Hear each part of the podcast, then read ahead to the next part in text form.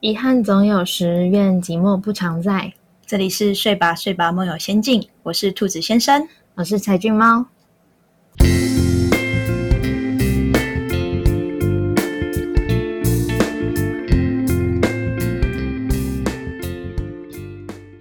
一百二十五瓶，近日北京海关截获一百二十五瓶生日制剂，截获白喉百日咳毒素，毒性极强。堪比生化武器，全是由美国发运来的。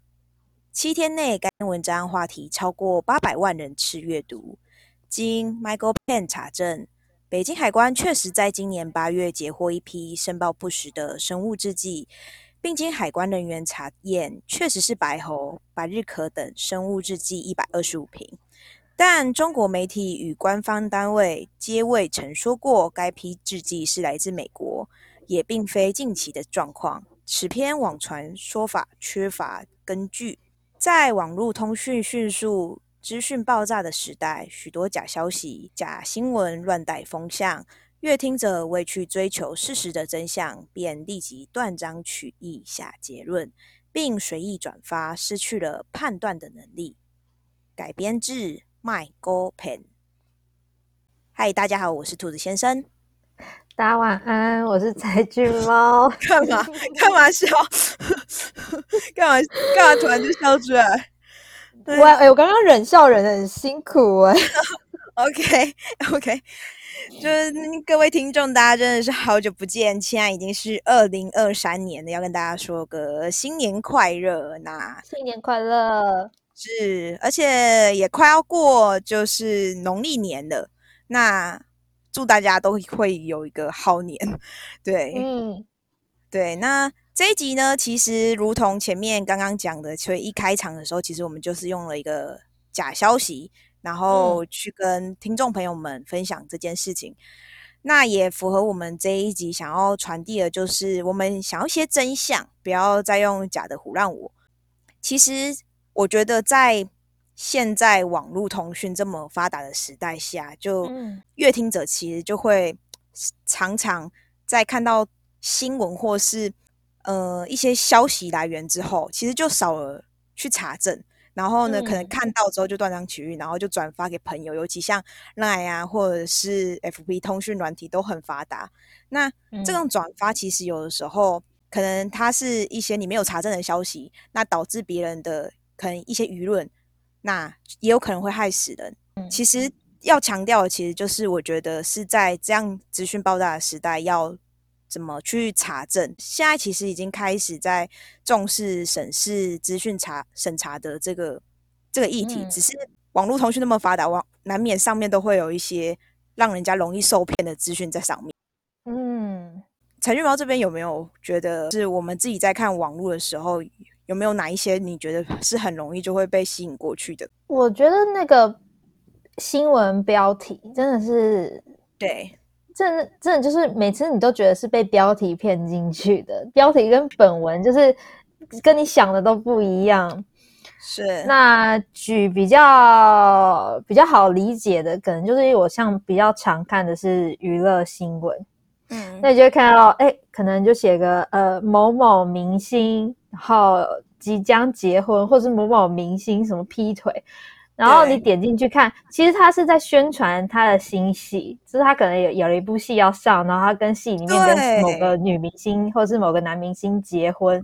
那然后你如果没有点进去看的话，然后你就想，就是就就你可能就会以为说，哈哦，原来原来这个明星要结婚，但没有，这只是。就是新这戏里面的角色而已，跟他本人其实没什么关系。那我觉得还蛮多新闻标题都会像这样。我现在举例只是，呃，可能娱娱乐新闻它是跟戏剧有关的。那我觉得很多时候不社会新闻或者是政治新闻也还蛮多这样的状况，就是他用标题吸引你，但是点进去文章其实跟那个标题。没有太多的关系，它其实本文就是完全讲另外的事情，但是那个标题都要下的非常耸动，真的。而且我觉得是人类的习性，你会被一些好奇的事情，譬如说他只要打个问号，你就会觉得说真的吗？然后就点进去，或者是有一些，因为其实现在呃网络发达之后，大家都很重视 SEO，是譬如说你在 Google 上面的排行，就是你关键字查询的时候，你会不会你的资料是在第一篇？那新闻人其实或者是做媒体的，他们当然都希望他们每一篇文章都可以有好几百万人去阅读，这就是他们想要做到的事情，就是媒体传播。可是他想要吸引人的同时，是不是有一些就会导致人家的误解？嗯，对啊，这其实真的是蛮常发生，因为像就是战争嘛，然后呢，就乌乌俄战争这件事情，那其实网络也有在传说。中国正式宣布与乌克兰断交？问号。然后这个这个就是一个假消息，但是它就传出来，它也有经过查核的中心去做判断，说说这个事情是没有事实的真相。就其实大家是很容易被这种标题耸动的标题然后吸引。假设这件事情真的发生，好会发生什么事情？就是股票大跌，但是其实股票就是没有发生这件事情，就是是相关的。然后我觉得在这样的时代啊，应该说每个人都是乐听者。那我们每一个每个人也都是自媒体，跟要去判断这些东西的真伪。那我们要怎么去判断哪些是谎言跟真相？我觉得第一点的话，主要是在就你要先确认这个东西的来源，不管是你从哪边看到新闻，有时候也不一定都是真实的。就你真的是需要去做查证，对啊。然后如果是人家网站啊，或者是 FB 转发，因为 FB 其实就你按个分享，或者是 Line 上面你按个分享，你讯息就出去了。那别人转发的东西是有可靠消息的吗？因为有时候大家只是把它当成长辈图那样 转转发，就没有想到说其实做的这件事情会让人家去误解。而且现在就是太多人都喜欢用耸动的标题，像 YouTube，其实，在排行上面，其实大家也都会很容易被一些就是耸动的标题去吸引到。嗯，你只要你只要关键字下的对，其实哎，应该就是你的点击率就很高啦。对，嗯，对。然后我觉得还有一一点是，就是你如果看到了这篇消息，好了。可以再去查证的是，是不是有其他篇新闻或是媒体也有在报道这篇文章，或者是他有提到那个来源吗？假设他只是转发说，像我刚刚前面分享的那个中国的消息，但是他其实是没有其他来源的，他也不是北京海关去证实这件事情，他就只是一个说法而已。对啊，就是我我我觉得这个是在。现在网络这么发达的时代，就是每个人都是阅听者的情况下，其实是该具备一些判断的依据。那这边的话也是分享了，就是呃，有就是台湾有四大的查核平台，那分别是就是 TFC 的台湾事实查核中心，还有 MyGoPen。MyGoPen 就是取决于呃台语的 MyGoPen。卖 过骗就不要再骗，然后还有赖讯息的查证，因为刚刚前面有讲，就是赖现在很发达，所以赖上面其实也有赖的讯息查证。然后还有我比较不清楚的是美玉仪，但是其实它也是我们台湾的四大查核平台之一，它也是搭配赖去做为大家做服务。那它也是你只要把美玉仪加入群组的聊天室，那假设只要在群组内有人发售可能。假消息的新闻，或是文章，或者是相关的东西，只要呃里面内容有相似度达到八成，就会跳出讯息说这个是假消息，就其实也是蛮有趣的。嗯，对我们家那个时候就是不是在这四大平呃四大平台里面，但它也是就是赖的相关的，算是一个查询的账号。那它那个是趋势科技的。讯息查证的，呃，算是呃工具人吗？对对对，当然他就是你只要把那个账号官方账号加到你的家里的赖群组，他等于会自动帮你过滤你们群组的讯息。其实，在第七第七集的时候，我们就有分享到趋势科技，对对。然后这边的话，主要是针对是的，其实他们都是相关的，因为他们的资讯的平台。是互相联动，就是在这个假消息方面。对，所以其实都是蛮，我是觉得蛮惨的，因为他们的初衷都是希望可以打造更美好的台湾。这样讲起来，主要就是希望破解假消息或者是假新闻的呈现事实。那因为我自己其实是大概从两三年前才开始比较比较看到，就是有事实查核这东西。嗯，因为应该是说。应就是应该二零二零年那时候就是总统大选嘛，然后我觉得每逢选举期间就会有爆炸多的假消息。嗯，对。那从那个时候开始就哎有注意到，开始有也像我那时候第一个注意到就是台湾事实查核中心的平台，然后它会固定就是。整理一些选举相关的讯息，然后会告诉你他们经查证哪些是真，哪些是假的。嗯，因为那个时候包含了呃，除了选举选举之外，还有那时候还有公投的议题。其实很多很多相关环保议题或什么的，会会被很多的，就是扭曲。然后，因为有网络上会有很多人会用什么懒人包，但其实懒人包你要去看，就是有一些人是他是经过整理，所以根据整理的人不同，他有的时候呃东西有些是真，有些是假。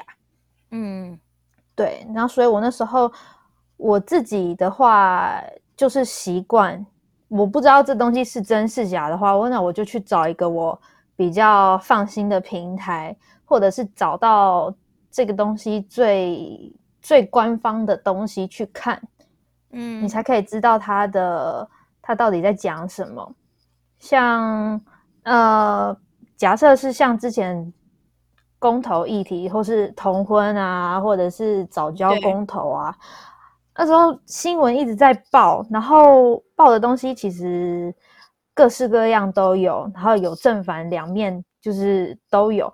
可是你其实一开始你不知道的时候，你就看着不飒飒，嗯，所以我就会回去看说，哦，公民团体他们在提出这个议题，他们提出的原文到底是什么，回去去看。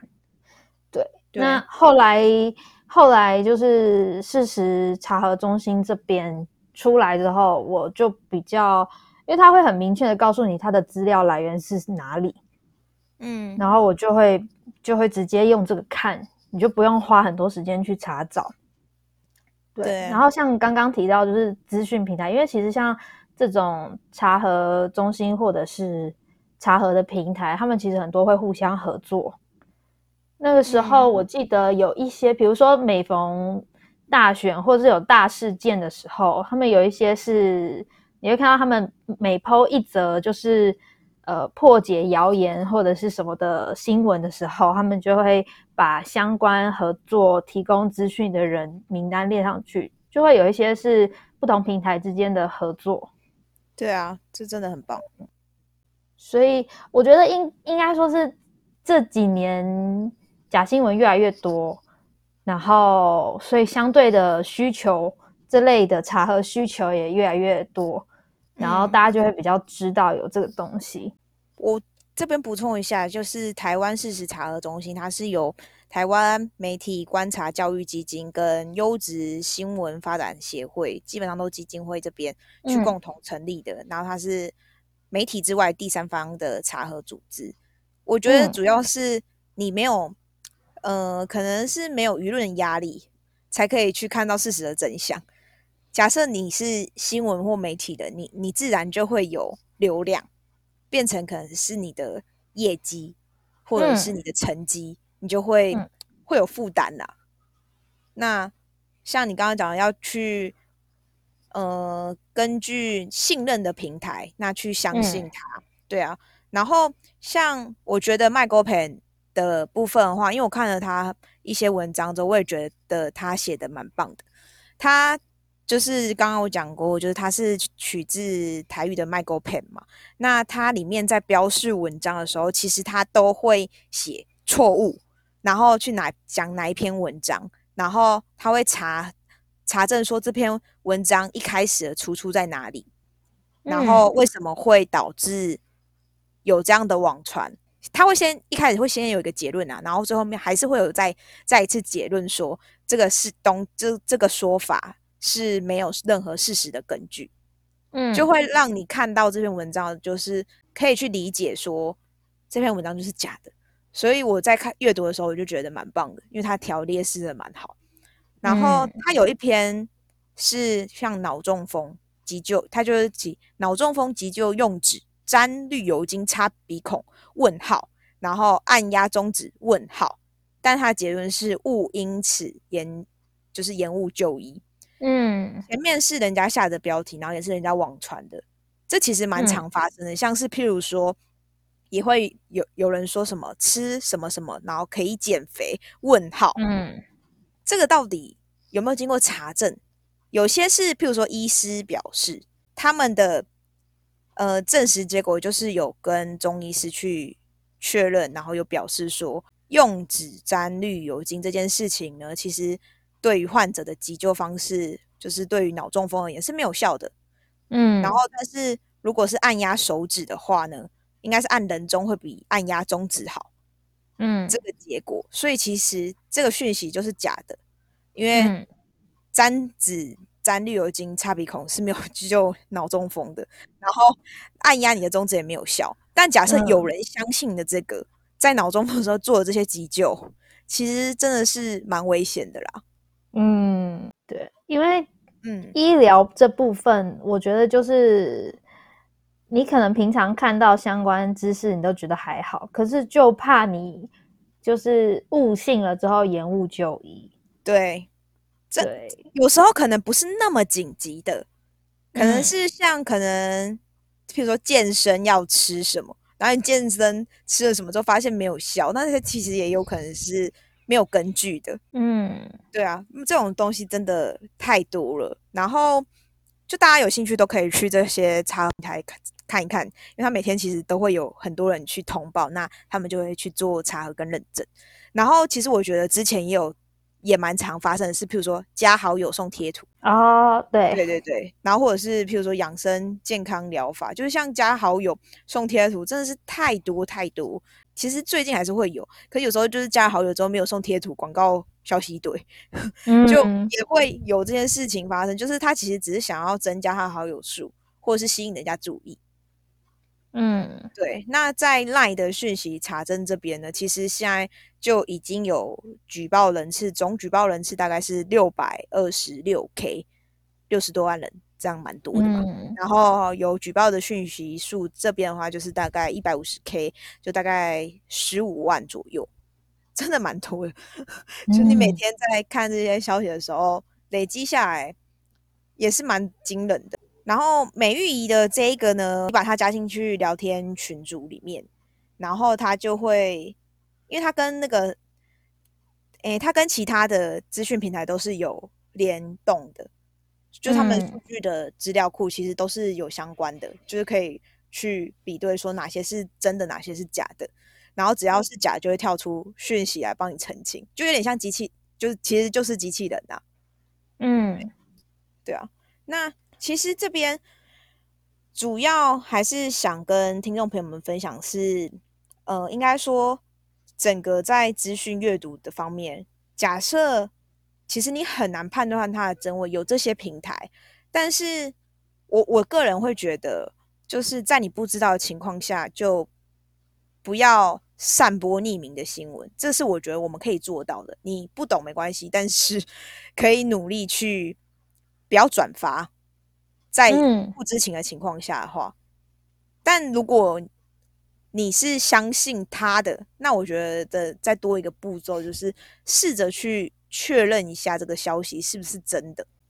我觉得是少了一个转发的动作，就是可以抵制一些为了流量，嗯，或者是需要造假的。媒体像刚刚前面有分享的，尤其是选举期间，很容易抹灭对手。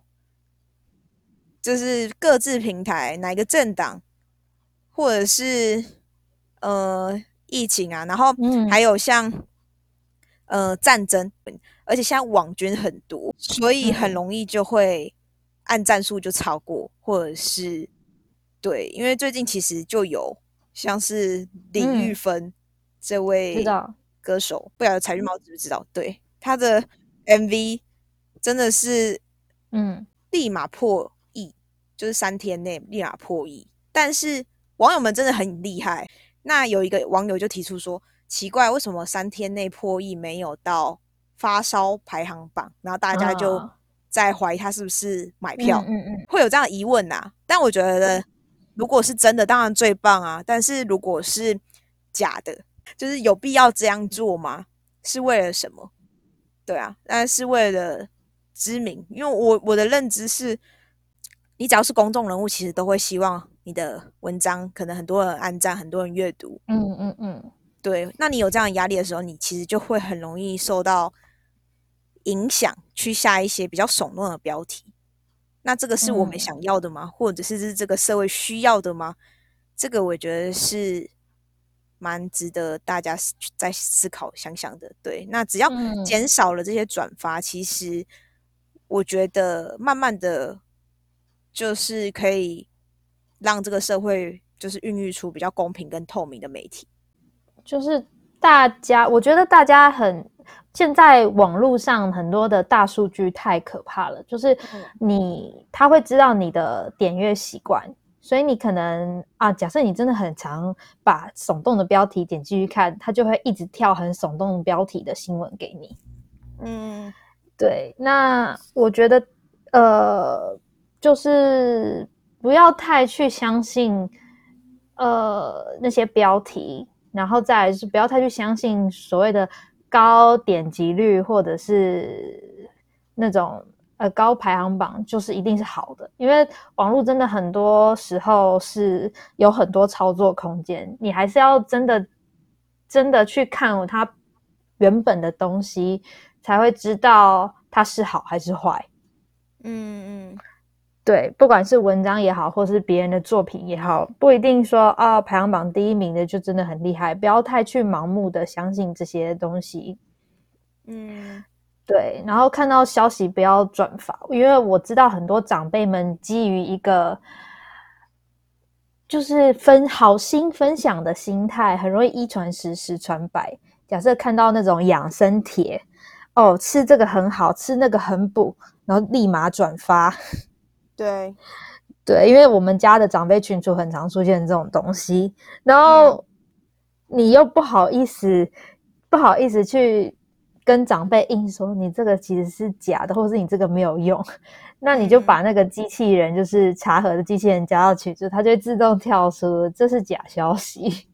嗯，对，因为嗯，就是太习惯。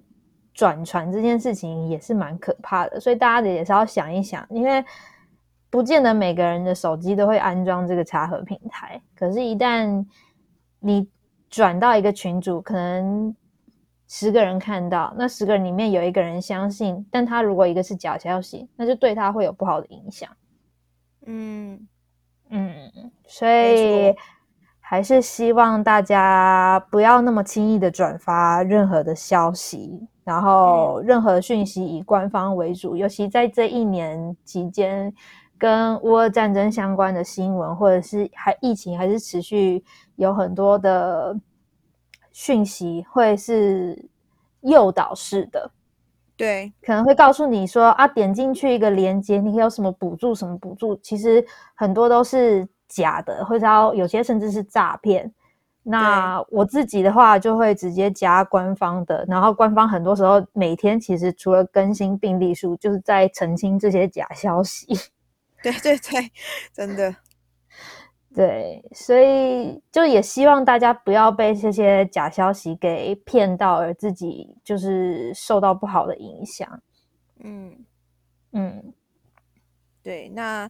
最后面呢，就再次祝大家新年快乐。那保重好自己的身体，因为其实最近疫情 人数上升，我朋友都蛮不少人都有确诊，那就希望大家都有一个好心情跟好身体，好过年。没错，身体健康还是最重要。我自己身边最近是家人开始有一些亲戚朋友们陆续确诊。就就希望大家真的过年期间注意自己的身体健康，然后防疫还是要好好的保做好，然后保护自己，因为真的确诊了，还是有可能确诊过了，还是有可能再度确诊。那虽然现在大家都比较像是感冒，但确诊也是有症状，都还是很不舒服的，所以大家还是好好保重身体。没错，那大家新年快乐，拜拜！新年快乐，大家晚安。如果喜欢我们的 podcast，请在我们的粉砖按赞追踪，底下有连接，欢迎来跟我们互动哦。遗憾总有时，愿寂寞不常在。睡吧，睡吧，晚安。